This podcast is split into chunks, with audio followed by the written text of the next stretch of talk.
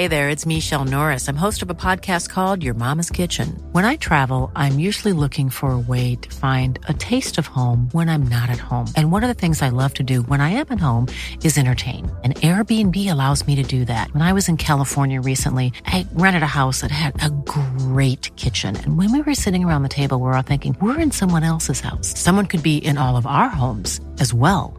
If you have a home, but you're not always at home, you have an Airbnb. Your home might be worth more than you think. Find out how much at airbnb.com/slash host.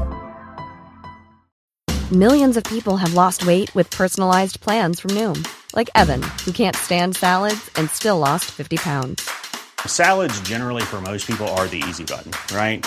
For me, that wasn't an option. I never really was a salad guy. That's just not who I am. But Noom worked for me. Get your personalized plan today at Noom.com. Real Noom user compensated to provide their story. In four weeks, the typical Noom user can expect to lose one to two pounds per week. Individual results may vary. Even when we're on a budget, we still deserve nice things. Quince is a place to scoop up stunning high end goods for 50 to 80% less than similar brands. They have buttery soft cashmere sweaters starting at $50, luxurious Italian leather bags, and so much more. Plus, Quince only works with factories that use safe, ethical, and responsible manufacturing. Get the high-end goods you'll love without the high price tag with Quince. Go to quince.com/style for free shipping and 365-day returns. When you're ready to pop the question, the last thing you want to do is second guess the ring. At BlueNile.com, you can design a one-of-a-kind ring with the ease and convenience of shopping online. Choose your diamond and setting. When you find the one, you'll get it delivered right to your door. Go to Bluenile.com and use promo code LISTEN to get $50 off your purchase of $500 or more. That's code LISTEN at Bluenile.com for $50 off your purchase. Bluenile.com code LISTEN. Millions of people have lost weight with personalized plans from Noom, like Evan, who can't stand salads and still lost 50 pounds. Salads, generally, for most people, are the easy button, right? For me, that wasn't an option. I never really was a salad guy. That's just not who I am. But Noom worked for me. Get your personalized plan today at Noom.com. Real Noom user compensated to provide their story. In four weeks, the typical Noom user can expect to lose one to two pounds per week. Individual results may vary.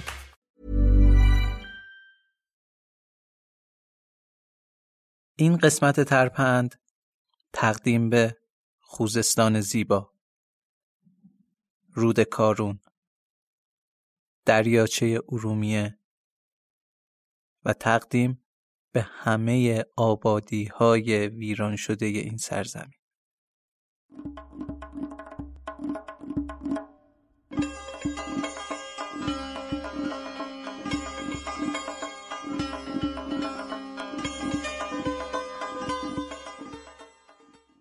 سلام. به ترپند خوش اومدین.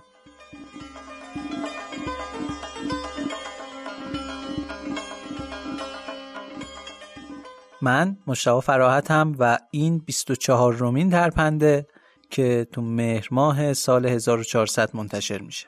من تو هر قسمت ترپند به ریشه به وجود اومدن یک ضرب المثل یا زبانزد ایرانی می‌پردازم و داستان پشتش رو واسهتون روایت می‌کنم. معمولا بعد هر داستانم یه کمی در مورد ماهیت و ساختار کلی این زبانزدها توضیح میدم. که البته استثناا توی این قسمت این بخش رو نداریم. و به جاش می‌خوام خودم باهاتون یکم صحبت بکنم و یکی دو تا پیشنهاد واسهتون دارم. پس اگه خدای نکرده جزو اون عده محدودی هستین که بعد شنیدن داستان اپیزود رو قطع می‌کنین و تا انتها گوش نمیدین ازتون خواهش می‌کنم که این قسمت رو تا انتها گوش بکنین. شاید پیشنهادهایی که میدم به درد شما هم خورد. خب اگه موافقین دیگه بریم سراغ ترپند 24 روم و یک موضوع جذاب دیگه.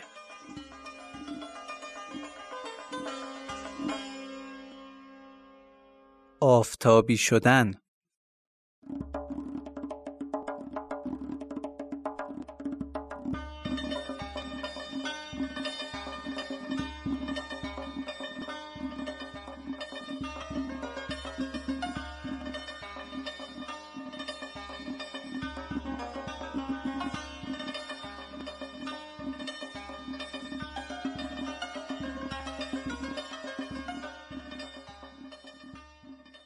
این قسمت ترپند قراره در مورد یکی از تکنولوژی های باستانی تو ایران صحبت بکنیم که این تکنولوژی نه تنها نقش زیادی توی آبادانی ایران داشته بلکه خیلی از کشورهای جهان به واسطه مراوده با ایران یا جنگ ها و کشورگشایی هایی که با هم داشتن تونستن از این تکنولوژی خاص و خیلی عجیب بهره ببرن.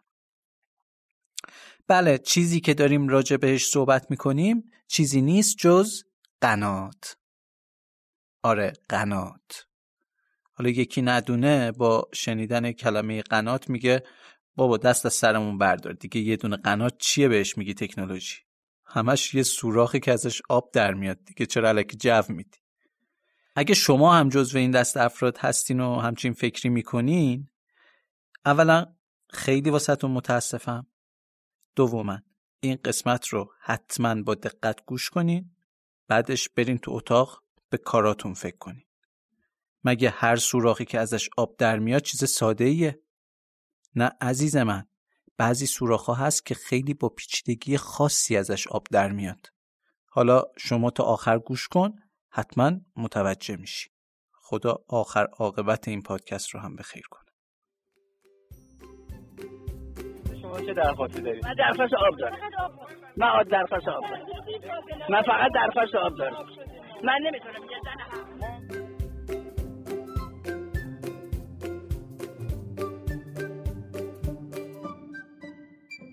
آب برامون میاد ولی خب اصلا آب نمی‌بینیم. ما سه نصف شب بلند اینقدر پمپ میش بزنی؟ بزنی تا آب برات بیاد.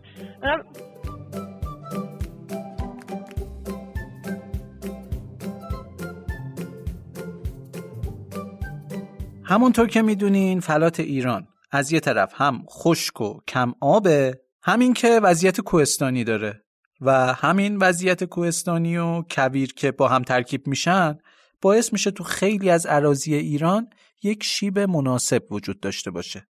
این شیب نقش خیلی مهمی توی ساختن قنات داره. به همین خاطرم ایرانی ها از اون قدیم ها قدیم که میگم یعنی چند هزار سال پیش به ساخت قنات میپرداختند. در واقع ما نیاز به آب داشتیم از یه طرفی شرایطش هم بوده و اینا باعث شده که بریم به سمت استفاده از آبهای زیرزمینی.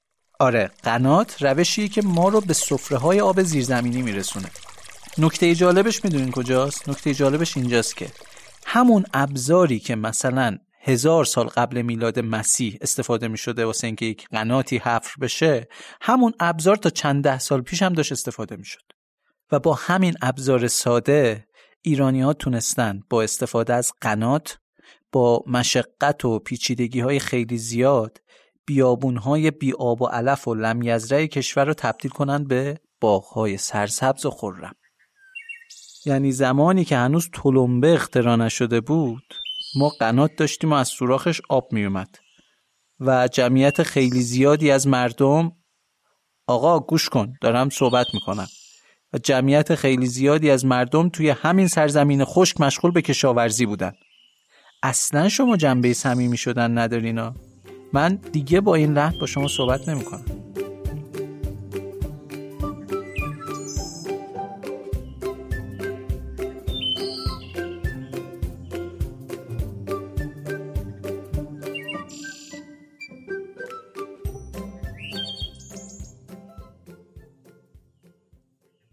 شاهان حقامنشی برای تشویق مردم به کشاورزی و آباد کردن عراضی بایر و لمیزرع چنین مقرر داشته بودند که هر کس زمین های بی حاصل را آبیاری و آماده کند تا پنج پشت از پرداخت مالیات و عوارض مقرر معاف خواهد بود خوبه؟ دوست دارین اینجوری حرف بزنم؟ پس لطفا رعایت کنید بله شاه های اخامنشی هر کسی رو که زمینی رو آباد می کرد تا پنج نسل از پرداخت مالیات معاف می کردن. بعدش هم توی این کشورگشایی ها و فتوحات دوران هخامنشی ایرانی ها ساخت قنات رو توی کشور مفتوحه رواج می‌دادن. مثلا با همین روش شبه جزیره عمان آباد شد. بخش های شمال آسیای مرکزی بیابونهای سوریه. همینطور برو تا دامنه کوههای شمال آفریقا رشته کوههای اطلس. آره فن قنات زنی یا اصطلاحا فن قنایی به خاطر عظمت و اهمیتی که داشت همه جا گسترش پیدا کرد. بعدترها تو دوران اشکانیان و ساسانیان که خیلی هم به امور کشاورزی اهمیت می‌دادن احداث صد و نهر و حفر قنات جزو اولین اولویت ها بود. بعدترها وقتی خلفای عرب توی ایران تسلط پیدا کردند به تدریج تأسیسات آبیاری و آبادی ها حالا یا عمدی بوده یا از روی بیتوجهی به سمت ویرانی رفت. البته اوضاع همینجوری نموند. بعد از اسلام تو دوران یکی از سلسله های معروف پادشاهی به اسم سلسله دیلمیان دوباره بخش آبیاری و حفر قنات تو ایران رونق گرفت. مثلا قنات رکناباد شیراز و بند امیر توی مرو فارس از نمونه قنات ها و سدهای معروف دوران دیلمیان قنات رکناباد به فرمان رکن دوله دیلمی حفر شد به همین خاطر اسمش شد رکناباد. بند امیرم که در واقع همون صد امیره بند به معنی آب بنده همون صده به دستور امیر از دوله دیلمی روی رودخونه کر احداث شد. واسه ساخت این صد یعنی بند امیر هزینه خیلی هنگفتی صرف شد و به نوبه خودش هم تو جهان بی نظیر بوده. ببینید با آب این صد 300 تا روستای منطقه آبیاری می‌شد.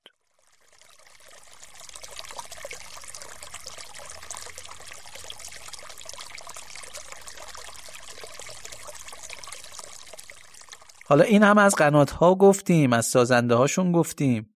چرا پس هیچ کدومتون چیزی از حاج میرزا آقاسی نمیگین؟ اگه قسمت نهم ترپند رو گوش کرده باشین با موضوع واسه من آب نداشته باشه واسه تو نون که داره ما مفصل راجع به حاج میرزا آقاسی صحبت کردیم. اگه نشنیدین برین بشنوین. آره همونطور که گفتیم حاج میرزا آقاسی صدر اعظم محمد شاه قاجار بود. که خیلی به امور کشاورزی و حفر قنات علاقه داشت. اصلا جوری بود که انتصاب حکام ایالتها و ولایتهای مختلف رو منوط به این شرط کرده بود که شخص مورد نظر توی اون منطقه تحت حکومتش چند رشته قنات حتما حفر کرده باشه. خودش هم که شخصا چندین رشته قنات احداث کرد و یه بخش و مساحت زیادی از حومه و اطراف شهر تهران رو آباد کرد. اون آبادی هایی که اطراف تهران هستن و حتی اون محله که وسط تهران هست اسمش عباس آباده اینا همشون حاصل دست همین میرزا عباس ایروانیه که معروف بود به حاج میرزا آقاسی و به نام خودش هم نامگذاری شده بهش میگن عباس آباد.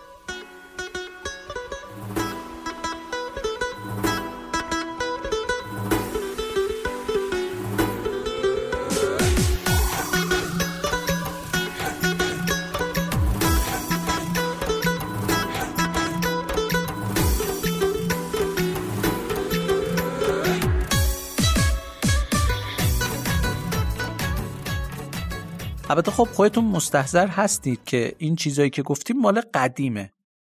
الان پیشرفت کردیم الان دیگه از این خبران نیست. اون قدیما بود که قنات می‌زدی آباد می‌کردی جایزه می‌گرفتی. الان فرق کرده الان کلا قاعده عوض شده. الان اگه آباد کنی سوختی. گیم اوور میشی میری پیکار. الان هر کی بیشتر خوش کنه ویرون کنه برنده است. قبلیا خب زحمت کشیدن کویرا رو آباد کردن. دیگه الان بسه. این قرتی بازی ها رو نداریم. الان وقتش چیکار کنیم؟ دریاچه ها رو خوش کنیم رودها رو خوش کنیم. همون خجسته ها بودن قسمت قبل راجع بهشون صحبت کردیم. همونا همونا الان سر این چیزا رقابت می‌کنن و زحمت می‌کشن. چرا؟ چون ما همواره در حال پیشرفتیم خب اگه اجازه بدین شما یک موسیقی گوش کنین. من یه کوچولو برم. برگردم. ببخشید.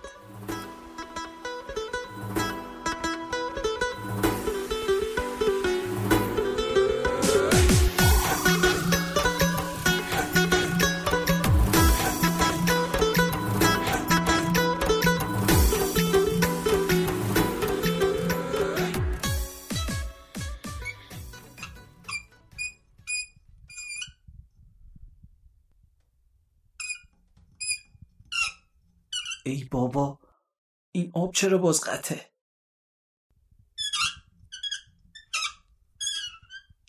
الله اکبر آه. بذار ببینم این. آها خوبه. حالا باز افتابه یه نصف آبی داره. خدایا این آفتابه رو دیگه از این ملت نگیر.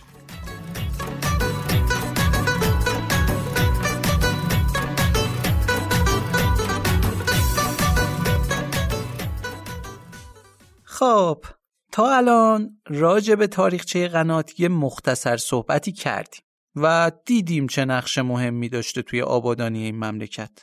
حالا اگه قول بدین ساکت باشین بریم یکم راجع به ماهیت خود قنات هم صحبت بکنیم. ببینیم اصلا مدل ساختش چجوری بوده مکانیزمش چی بوده. کلا حفر قنات و تونل های زیرزمینی اونقدر مهم و عجیب بوده که همین الانش هم با وجود همه امکانات امروزی باز هم جزو عجایب اختراعات بشری ازش یاد می‌کنن. من شاید اینجا نتونم صرفا از طریق صحبت کردن و با کلمه کل مکانیسم قنات رو واسهتون شهر بدم. ولی خب سعی می‌کنم تا حدودی توضیح بدم که کارش چه جوری بوده. ببینین ما زیر زمین سفره های آب داریم. که واسه رسیدن به این آبها این روزا از چاه عمیق استفاده می‌کنن و با پمپ آب رو می‌کشن بالا. من یه توضیح اول بدم. ببینید استفاده از این چاه ها یعنی چاه های عمیق که با پمپ آب رو می‌کشه بیرون باعث میشه که این سفره های زیرزمینی خالی بشن و آسیب خیلی زیادی به طبیعت و پوشش گیاهی منطقه می‌خوره. هرچند خب قدیم اصلا پمپی نبود که بتونن از این روش استفاده بکنن واسه بیرون کشیدن آب. ولی خب قنات هم به همین آبهای زیرزمینی دسترسی داره و از همین آبها داره تغذیه میشه. اما آسیبش به اندازه آسیبی که این پمپ ها می‌زنن نیست. چرا؟ چون قنات مکانیزمش جوریه که از سرریز آبهای زیرزمینی داره استفاده می‌کنه. الان که من مکانیزمش رو قرار بهتون توضیح بدم متوجه میشین که آب قنات کل سفره زیرزمینی رو آبش رو نمی‌کشه بیرون. سرریز اون رو به سطح زمین میاره. ولی وقتی چاه عمیق زده میشه دقیقا شما دسترسی نامحدود داری به کل سفره آب زیرزمینی و می‌تونی به صورت نامحدود مصرف بکنی. و همین چاه های عمیق اونقدر تعدادشون زیاد شد که باعث شد اکثر قنات های ایران خشک بشه. یعنی دیگه آبی نمونه زیر زمین که بتونه قناتی رو سیراب بکنه. حالا گفتیم قدیما که اصلا نمی‌تونستن آب رو با پمپ بکشن بالا. باید یه کاری می‌کردن که آب خودش بیاد بیرون. همونطور که گفتم اون دوران اصلا تلمبه هم وجود نداشت که بتونه آبو بکشه بیرون. حالا چیکار می‌کردن؟ اینا میومدن از آبهای زیرزمینی که توی دامنه کوه بود استفاده می‌کردن.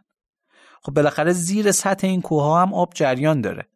اینا می اومدن از روی تجربه و دانشی که داشتن بهترین نقطه. و نزدیکترین محل به سطح آب رو پیدا می‌کردن. از اونجا یه چاه می‌زدن به اسم مادرچاه. بله مادرچاه. به قول محمد پادکست تنز پردازی مادرچاه فوش نیست. اسم چاه اصلی قناته. بهش بنچاه هم میگن. بنچاه حالا فکر می‌کنین این چاه که زدن دیگه تموم شد؟ نه خیر تموم نشد. تازه شروع شد. این چاه یک چاه عمودی دیگه توی دامنه کوه نزدیک به کوه پای است. حالا آب قنات از کجا میاد بیرون؟ از کوه پایه میاد بیرون. چطوری؟ اینطوری که از ته مادرچاه که حالا رفته رسیده به آب یه کانال می‌زدن به صورت افقی با یه شیب ملایم که آب رو از ته مادرچاه هدایت بکنه به سطح زمین. گرفتین چی شد دیگه؟ عمودی می‌رفتن پایین می‌رسیدن به آب بعد از اونجا افقی می‌زدن بیرون چون سطح شیب داشته از اون سر یه جایی می‌زده بیرون دیگه. اونجا می‌شده مظهر قنات. حالا توضیح میدم اینا رو. ما در چاه و کانال قنات که همون کاریز هم گفته میشه به هم عمودن. نقطه تلاقیشون هم روی سطح آب زیرزمینیه. آب داخل اون کانال جاری میشه و چون یه شیب ملایم داره تو انتهای کانال میاد به سطح زمین می‌رسه. حالا اجازه بدین من یه چند تا عدد بهتون بگم که ببینین عجایب این قصه کجاشه. جاهایی که شیب کوه مناسب بوده باشه و آبم خیلی با سطح فاصله نداشته باشه یعنی همه شرایط ایدئال باشه طول قنات بیشتر از چند کیلومتر نمیشه. بله درست شنیدین. در بهترین حالت تازه چند کیلومتر. ولی خب همه جا که اینجوری نبود. بعضی جاها زمین تقریبا مسطحه. شیب خیلی کمی داره که این باعث میشه طول قنات حدودا به 100 کیلومتر هم برسه. 100 کیلومتر. قنات زارچه است طولانی ترین قنات جهانه که ثبت یونسکو هم شده. با قدمت بیش از 2500 سال. ببین یعنی من هرچی بخوام راجع به عجیب بودن این اثر حرف بزنم بازم نمی‌تونم حق مطلب رو ادا کنم.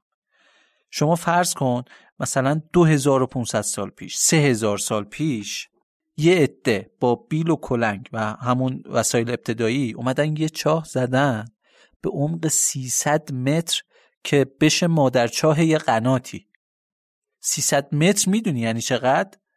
یعنی ارتفاع برج ایفل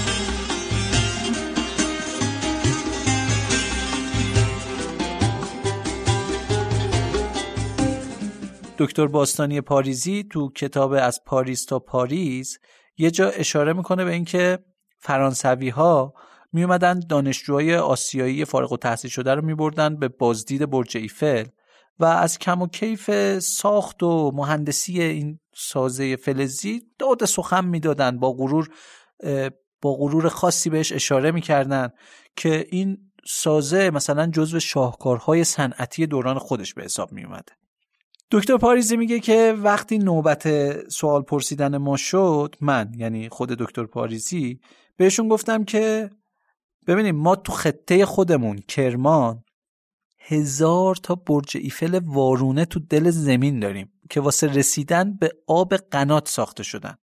اونم کی؟ صدها سال پیش.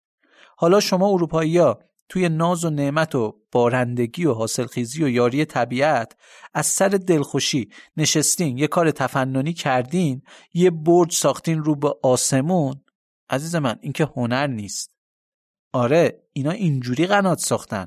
با وسایل ابتدایی چاه زدن به اون عمق. دکتر پاریزی میگه که ما می‌تونیم برج ایفل شما رو بدزدیم ببریم تو یکی از این مادرچه ها مخفی کنیم. تصور کن 100 کیلومتر زیر زمین کانال بزنی تا آب از اون سر بیاد این سر جاری بشه بیاد روی زمین. جوری که خودش بیاد. یعنی نیروی گرانش زمین باعث بشه که آب توی کانال 100 کیلومتری جریان پیدا کنه. واقعا یه ذره آدم فکر می‌کنه مو به تنش سیخ میشه. بعد می اومدن تو فواصل معین بین مادرچاه و نقطه خروج آب. یک سری چاه حفر می‌کردن. کار این چاه ها چی بود؟ اولا که از طریق این چاه ها می‌تونستن نخاله هایی که طی حفر کانال به وجود میان رو از اون چاه ها بکشن بیرون. نمی‌شد که فرض کنید یه کانال 100 کیلومتریه شما نمی‌تونی نخاله هاشو از یه نقطه خارج بکنی که. هی می اومدن چاه می‌زدن که نقطه ای باشه که مثلا بتونن از نزدیکترین محل ممکن نخاله ها رو بکشن بیرون. دومیش این که این چاه ها راهی بودن واسه رسیدن هوا به آب. آبی که داشت از اونجا جریان پیدا می‌کرد هوا بهش برسه. و یک مورد دیگه هم این بودش که اگر در آینده احتمالا نیاز به تعمیر یا مرمتی چیزی بود بتونن خیلی راحت از طریق این چاه ها برسن به کانال و اون نقطه‌ای که نیاز به تعمیر کردن رو تعمیر بکنن. مثلا همین قنات زارچه است بیشتر از 2100 تا از این چاه ها داره توی مسیرش. به این چاه ها چی میگن؟ به این چاه ها میگن میله چاه. میله چاه.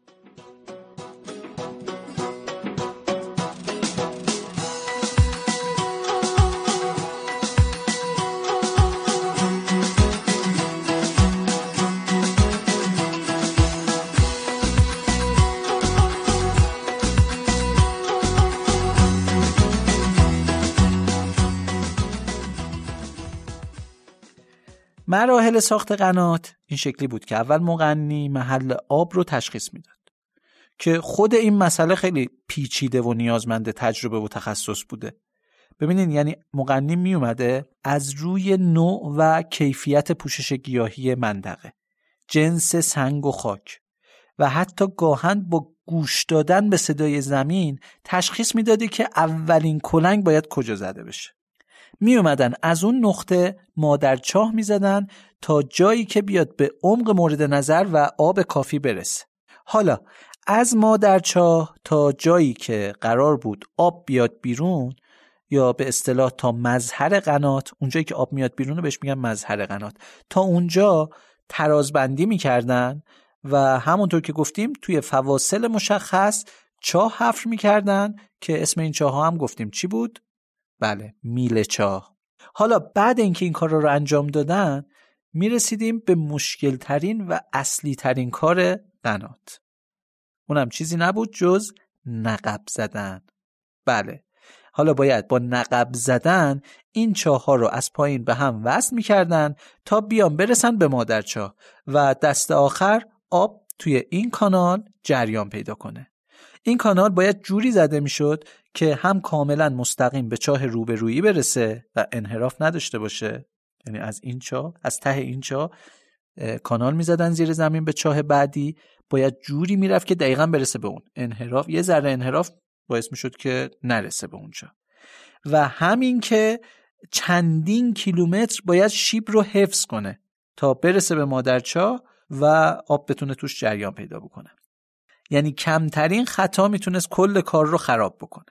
حالا بعد اینکه کار ساخت و حفر قنات تموم می‌شد واسه اینکه امتحان بکنن ببینن جریان آب چجوریه میومدن چیکار می‌کردن؟ میومدن از مبدع یا از همون مادرچاه کاه میریختن روی آب و اون طرف منتظر می‌شدن تا ببینن این کاه کی توی مظهر قنات ظاهر میشن و اینجوری پی به سرعت جریان آب می بردن و اگر احیانا اشکالی هم توی سیستم بود رفش می‌کردن.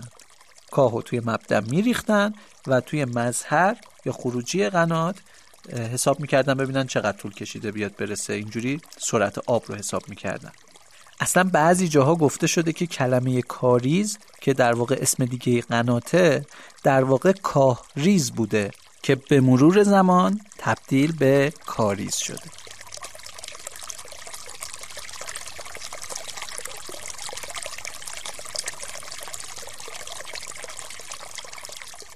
یه جایی یک گزارشی خوندم از مرحوم هوشنگ ساعدلو که تخصصشون اقتصاد کشاورزی بود. ایشون واسه نشون دادن اهمیت قنات از نظر کشاورزی یه محاسبه ساده انجام داده بودن که ارزش ریالی این قنات ها رو بتونن محاسبه بکنن. طبق گفته ایشون آب خارج شده از های ایران یه چیزی در حدود 750 تا 1000 متر مکعب در ثانیه بوده. دقت کنید بوده. هر ثانیه یعنی 750 تا 1000 متر مکعب آب از این قنات ها خارج می شده بعد ایشون گفتن که قیمت آب کشاورزی واسه هر متر مکعب طبق نرخ سال 1342 شمسی یه چیزی معادل ده شاهی یا نیم ریاله. یعنی هر متر مکعب آب کشاورزی توی سال 42 نیم ریال ارزش داشته. خب؟ با احتساب این آمار ایشون ارزش های ایران رو توی سال 42 بیشتر از 50 میلیارد ریال یا 5 میلیارد تومن تخمین زدن.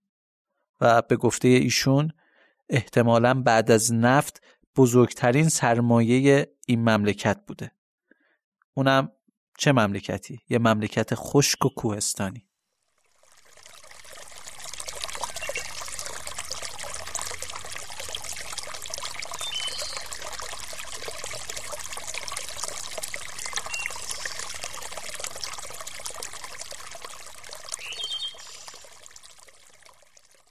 حالا که این همه در مورد جزئیات قنات گفتیم و یه چند تا اصطلاح مثل مثل چی؟ مثل مادرچاه، کاریز، میلچاه، نقب زدن یا مظهر قنات یاد گرفتیم الان خودتون می‌تونین حدس بزنین اصطلاح آفتابی شدن چه ربطی به قنات داره؟ آفرین درسته علکی مثلا شما درست حد زدید لحظه ای که قنات به بهره برداری می رسید و همه منتظر بودن که آب از مزهر چاه بزنه بیرون وقتی آب خارج می شد می گفتن آفتابی شد. یعنی آبی که تو دل زمین بود رنگ آفتاب به خودش دید. و اصطلاح آفتابی شدن از اینجا وارد گفتگوها و زبان و ادبیات ایران شد.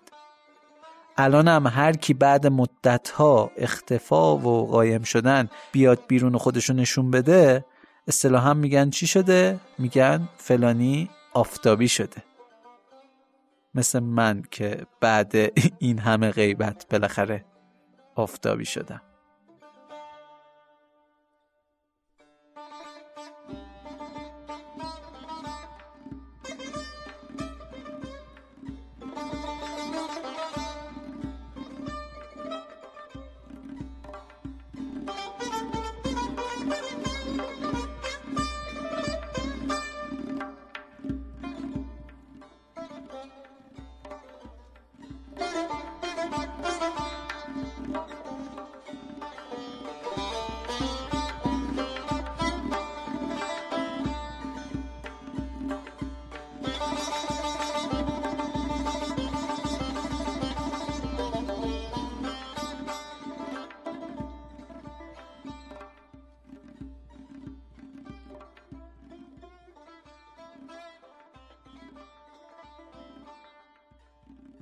همونطور که گفتم این قسمت ما بخش توضیحی که در مورد ماهیت زربان مسئله هاست رو نداریم. و به جاش من قرار شد که دو تا موضوع رو با شما مطرح بکنم. اولیش این که من تصمیم گرفتم از قسمت بعد اسپانسر بگیرم. ولی نه اسپانسر بزرگ و برندهای گنده. من پادکست رو خیلی دلی شروع کردم و دوست دارم همینطور هم دلی پیش ببرم. دید اقتصادی ندارم روش. حداقل فعلا که اینطوره. واسه همین تصمیم گرفتم تبلیغ کسب و کارهای خونگی یا خیلی کوچیک رو انجام بدم. به شرطی که کیفیت کار و خدماتشون قابل قبول باشه. پس اگه همچین کسب و کاری دارین که فکر می‌کنین معرفی شدن این کسب و کار تو ترپند می‌تونه بهتون یه کوچولو کمک بکنه به من پیام بدین از طریق ایمیل ترپند پادکست یا همین شبکه های اجتماعی می‌تونین با من در ارتباط باشین. مورد دوم این که عزیزای من چرا بیکار نشستین؟ چرا پادکست تولید نمی کنین تک تک شما توی یک حوزه توانایی دارین یا حداقلش اینه که علاقه دارین که در مورد یه موضوع خاصی مطالعه داشته باشین. مثلا مثل من که علاقه دارم به ریشه زربون مسئله ها بپردازم. دست به کار بشین و پادکست بسازین. واسه ساخت پادکست اگه یه گوشی موبایل دارین و یک لپتاپ یا یه کامپیوتری هست کافیه. من تا همین دو سه تا اپیزود قبلی چیزی بیشتر از اینا نداشتم. یه لپتاپ یه گوشی موبایل. ببینین ساخت پادکست یه سری نکته فنی داره که شاید اولش گیجتون بکنه. یعنی یکی اگر آشنا نباشه شاید اولش یه خورده سردرگم بشه که از کجا باید شروع بکنم. من اینجام که به شما کمک کنم. می‌خوام را بیفتین ببینین من متخصص نیستم تو این زمینه. ادعایی هم ندارم که می‌تونم کسی رو راهنمایی بکنم که یک پادکستر موفق بشه. اگر می‌تونستم خودم می‌شدم. ولی هر کسی که انگیزه ساخت پادکست داشته باشه و تلاش لازم رو انجام بده من می‌تونم کمکش کنم که خیلی راحت از این پیچ و خمهای نکات اولیه عبور کنه. هرچند خودتونم می‌تونین با search گوگل یا یه خورده این ور کردن این نکات رو حل کنین و پیدا بکنین. ولی خب خیلی ممکنه وقتتون رو بگیره. خیلی وقتا ممکنه باعث ناامیدی اولیتون بشه اگر ناآشنا باشین. پس نترسین. شروع کنین. هر جایی نیاز بود رو کمک من حساب کنین. پادکست های زیادی بودن که اول راهشون از من کمک گرفتن. البته خب اکثرشون ادامه ندادن. حالا یا انگیزه نداشتن یا تنبل بودن نمی‌دونم. ولی خب بعضیاشون خیلی خوب دارن کار می‌کنن. درسته من هیچ دخالتی تو تولید محتواشون نداشتم و ندارم. من فقط همون چند تا نکته اولیه که خودشون هم می‌تونستن برن بگردن پیدا بکنن و بهشون گفتم. یه خورده کار اولیهشون رو راحت تر کردم. ولی واقعا چنان چسبیدم به مسیر که آدم کیف می‌کنه. مثلا یه پادکست جدید هست به اسم رادیو ویلو. که هم یه سبک کاملا متفاوت داره همین که خیلی خوش ساخته و با انرژی داره ساخته میشه. پروین دشتی سازنده این پادکسته که از دوستای خیلی خوب منم هست. به قول خودش فعلا در حال آزمون و خطاست ولی واقعا رشدی که هر قسمت نسبت به قسمت قبلش داره شگفت آوره واقعا با وسایل ابتدایی داره کار می‌کنه و یک کار کاملا دلنشین و خلاقانه داره انجام میده. من پیشنهاد می‌کنم حتما سر بزنید به پادکست رادیو ویلو بلکه یک انگیزه ای بشه واسهتون که شما هم دست به کار بشین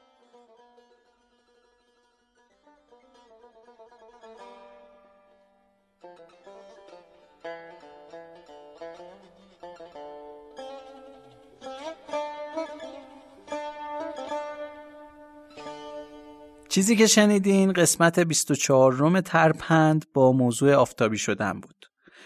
امیدوارم که از شنیدن این قسمت ترپندم لذت برده باشین و اگر دوست داشتین با معرفی کردن پادکست به دوستاتون از ما حمایت کنین.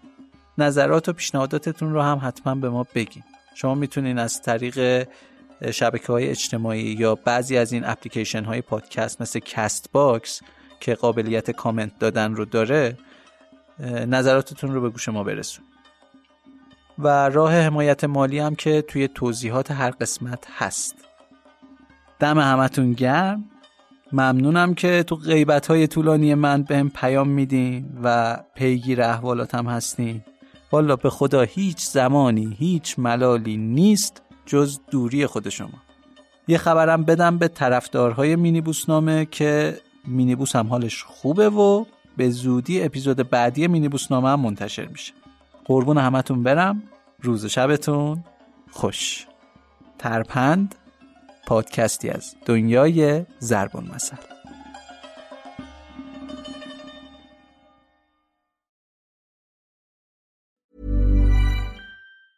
Mom deserves the best, and there's no better place to shop for Mother's Day than Whole Foods Market. They're your destination for unbeatable savings, from premium gifts to show-stopping flowers and irresistible desserts. Start by saving 33% with Prime on all body care and candles. Then get a 15-stem bunch of tulips for just $9.99 each with Prime. Round out Mom's menu with festive rosé, irresistible berry chantilly cake, and more special treats. Come celebrate Mother's Day at Whole Foods Market. Even on a budget, quality is non-negotiable. That's why Quince is the place to score high-end essentials at 50 to 80% less than similar brands. Get your hands on buttery soft cashmere sweaters from just 60 bucks, Italian leather jackets, and so much more. And the best part about Quince, they exclusively partner with factories committed to safe, ethical, and responsible manufacturing. Elevate your style without the elevated price tag with Quince. Go to quince.com slash upgrade for free shipping and 365-day returns. Planning for your next trip? Elevate your travel style with Quince. Quince has all the jet-setting essentials you'll want for your next getaway, like European linen, premium luggage options, buttery soft Italian leather bags, and so much more. And is all priced at 50 to 80% less than similar brands. Plus, Quince only works with factories that use safe and ethical manufacturing practices. Pack your bags with high-quality essentials you'll be wearing for vacations to come with Quince. Go to quince.com slash pack for free shipping and 365-day returns.